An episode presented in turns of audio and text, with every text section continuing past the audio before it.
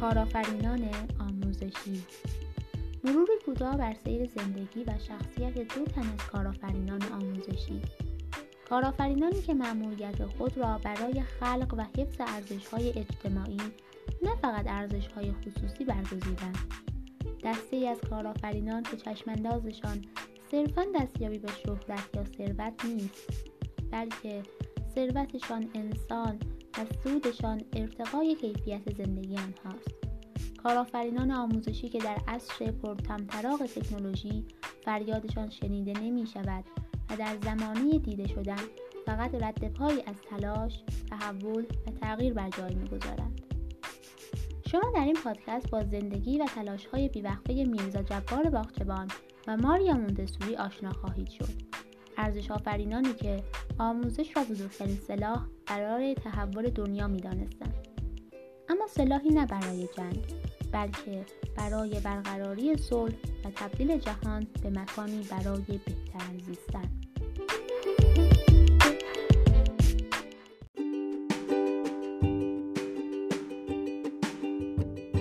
اپیزود دوم، مادر خانه کودک، ماریا مونتسوری. ماریا مونتسوری در سی و یک اوت سال هزار و هشتصد و هفتاد در ایتالیا به دنیا آمد. ماریا تنها فرزند خانواده بود. پدر مونتسوری کارمند دولت بود و باید با خانواده‌اش هر زمان که لازم بود به جای دیگری نقل مکان می‌کردند. آنها سرانجام زمانی که ماریا پنج ساله بود در روم ساکن شدند. وضعیت تازه به خانواده فرصت داد به طبقه میانه در حال رشد شهر بپیوندند و به فرهنگ و انرژی معنوی پایتخت در حال رشد دسترسی پیدا کنند. مونتسوری در شش سالگی، یعنی یک سال پیش از اینکه دوره پیش دبستانی در ایتالیا اجباری شود، به مدرسه دولتی رفت. مونتسوری بیشتر گرایش داشت از جریان آموزش و پرورش تکنیکی به جای نوع کلاسیک آن پیروی کند. این دیدگاه در علاقه و عشق مونتسوری به ریاضیات و فرصتی که برای پیروی از برنامه درسی مدرن به دست آورد، بازتاب یافت. هنگامی که مونتسوری در سن بیست سالگی دانش آموخته شد، به علوم زیستی علاقه‌مند بود و تصمیم داشت پزشک شود، حرفه‌ای که پیش از آن هیچ زنی در ایتالیا به آن نپرداخته بود. پس از گرفتن مدرک کارشناسی در بهار هزار و هشتصد و نود و دو با معدل بالای هشت از ده، مونتسوری توانست وارد دانشگاه پزشکی در روم شود. در آن زمان تصور پیوستن یک زن به دانشکده پزشکی که در تمام امکانات برای مردان طراحی شده بود، سخت بود. روشن نیست مونتسوری برای رسیدن به هدف خود چه کارهایی کرد، اما واقعیت این است او علیرغم مخالفت‌های پدرش و با تکیه بر پشتیبانی‌های مادرش در این سال دانشجوی دانشکده پزشکی شد. سالهای درس مونتسوری از هر نظر چالش برانگیز بود. پدرش مخالف بود، همکلاسی‌هایش او را مسخره می‌کردند و خودش از کالپوچکافی که باید عصر را انجام می‌داد متنفر بود. اما توانست بورس تحصیلی پزشکی را به دست آورد و دو سال بعد به کار با کودکان و زنان در درمانگاه روانپزشکی مشغول شود. مونتسوری در سال پایانی تحصیلاتش مانند دیگر همکلاسی‌ها برای کلاس سخنرانی کرد. او انتظار داشت مسخره‌اش کنند، اما از سخنانش استقبال شد. حتی پدرش هم در این مراسم حضور داشت. موفقیت مونتسوری به شش سال مخالف و انتقاد از او پایان داد. ماریا مورد تحسین قرار گرفت و مشهور شد.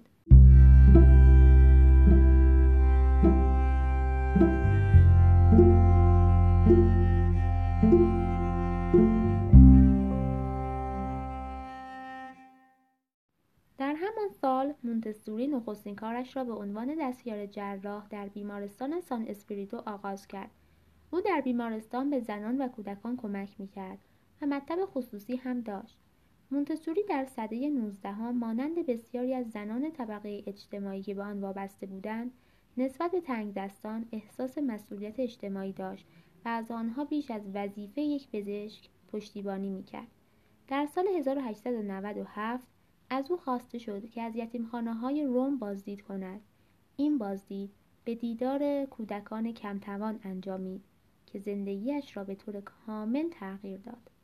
تجربه مونتسوری از دیدار این کودکان که پس از خوردن غذا خورده های نان را از زمین جمع می کردند، او را به توجه این واقعیت واداشت که شاید آنها از شدت کسالت و بیکاری این کار را انجام می دهند.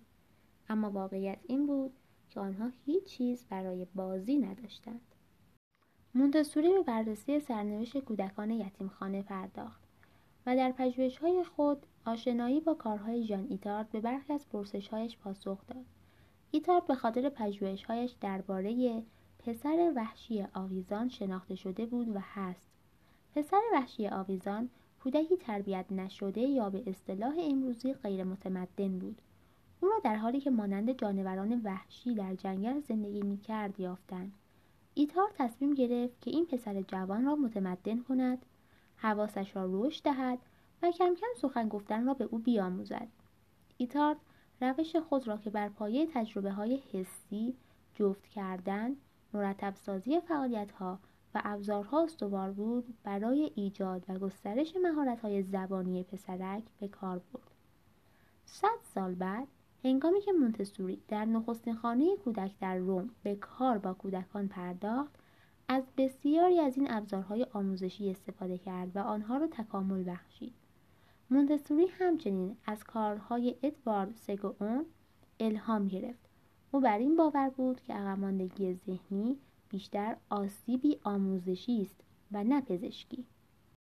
از آنجایی که ماریا از کار کردن بر جسم انسانها خسته شده بود و علاقه‌مند به کار بر روی ذهن و روان انسانها بود، با اشتیاق با دکتر مونتسانو همکاری کرد. این همکاری منجر به ازدواج آنها شد. دکتر مونتسانو در شاخه روانپزشکی استاد دانشکده بود و بر کودکان ناتوان ذهنی بی سرپرست کار میکرد. در بهار سال هزار و نهصد انجمن ملی کودکان کمتوان یک مؤسسه پزشکی آموزشی باز کرد. مدرسه‌ای که امروزه مدرسه کودکان دارای نیازهای ویژه نامیده می شود. مونتسوری مدیریت مدرسه را که بیست و دو دانش آموز داشت بر عهده گرفت.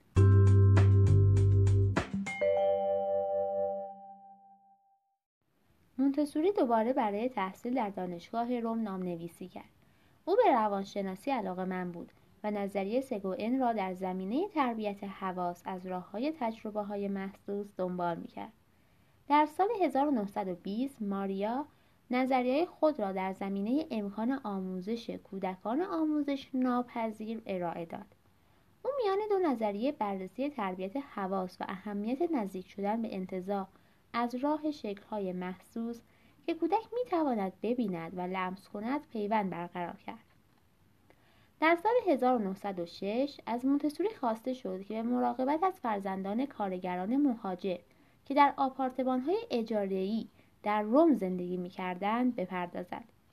منطق این برنامه ساده بود. وقتی پدر و مادر سر کار بودند و کودکان بزرگتر در مدرسه، کودکان سه تا شش ساله در خیابان‌ها پرسه می‌زدند و شیطنت و خرابکاری می‌کردند. شرکت‌های عمرانی که صاحب این آپارتمان‌ها بودند تصمیم گرفتند این کودکان را در یک اتاق جمع کنند و از دکتر مونتسوری بخواهند مسئولیت آنها را بر عهده بگیرد. از آنجا که بودجه‌ای برای این برنامه وجود نداشت، مونتسوری به جای نیمکت، میز و صندلی‌های کوچک و وسایل مناسب سازی شده‌ای را چید که پیشتر از آنها برای کودکان کمتوان استفاده می‌کرد. کلاس درس راه اندازی شد و خود مونتسوری به مدت دو سال در آن فعالیت کرد. کار او با این کودکان بنیان روشی شد که امروزه از آن به عنوان رویکرد مونتسوری در آموزش و پرورش یاد می شود. نخستین خانه کودک در شش ژانویه هزار و نهصد و هفت در روم باز شد. مونتسوری از همان آغاز واکنش‌های کودکان را به محیط جدید خود بدون داشتن هیچ گونه پیش‌زمینه ذهنی بررسی کرد. این بررسی فرصت‌هایی برای درک بهتر کودکان و مواد آموزشی فراهم آورد که ما امروزه آن را پژوهش عمل‌نگر می‌خوانیم. او مواد آموزشی را با توجه به نوع کاربرد کودکان تغییر داد و آنها را برای استفاده کودکانی که دچار مشکلات یادگیری نیستند مناسب سازی کرد. مشاهده‌های مونتسوری نگرش او به سرشت کودکان را گسترش داد و بنیان کشف‌ها و نوآوری‌هایی شد که در کتاب نخست خود با عنوان روش مونتسوری در سال هزار و نهصد و دوازده درباره آنها توضیح داد.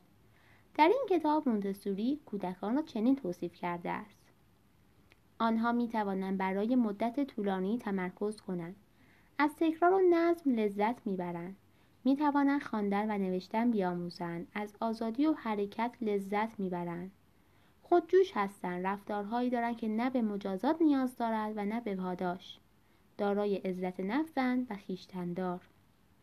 این کشف‌ها مونتسوری را به این باور رساند که چنین ویژگی‌هایی نشان‌دهنده گنجایش انسان بودن هست. او از این نظریه پشتیبانی می‌کرد که همه کودکان باید در محیط رشد مناسب که پیشرفت طبیعی آنها را آسان‌تر کند، فرصت ابراز وجود داشته باشند. مونتسوری در مراسم گشایش دوم خانه کودک نطق زیبایی ایراد کرد که در آن بیان داشت: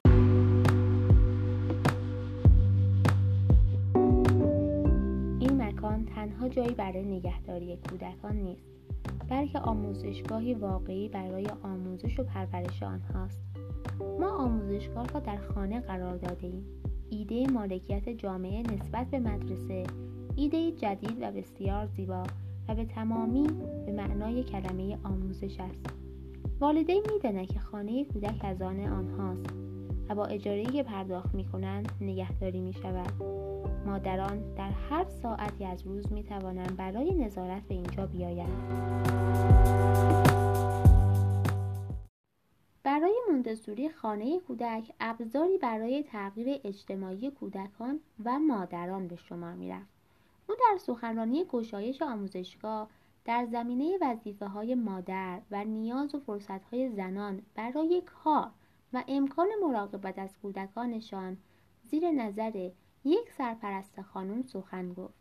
سرپرست خانم نامی است که مونتسوری برای مربی خانه کودک در نظر گرفته بود.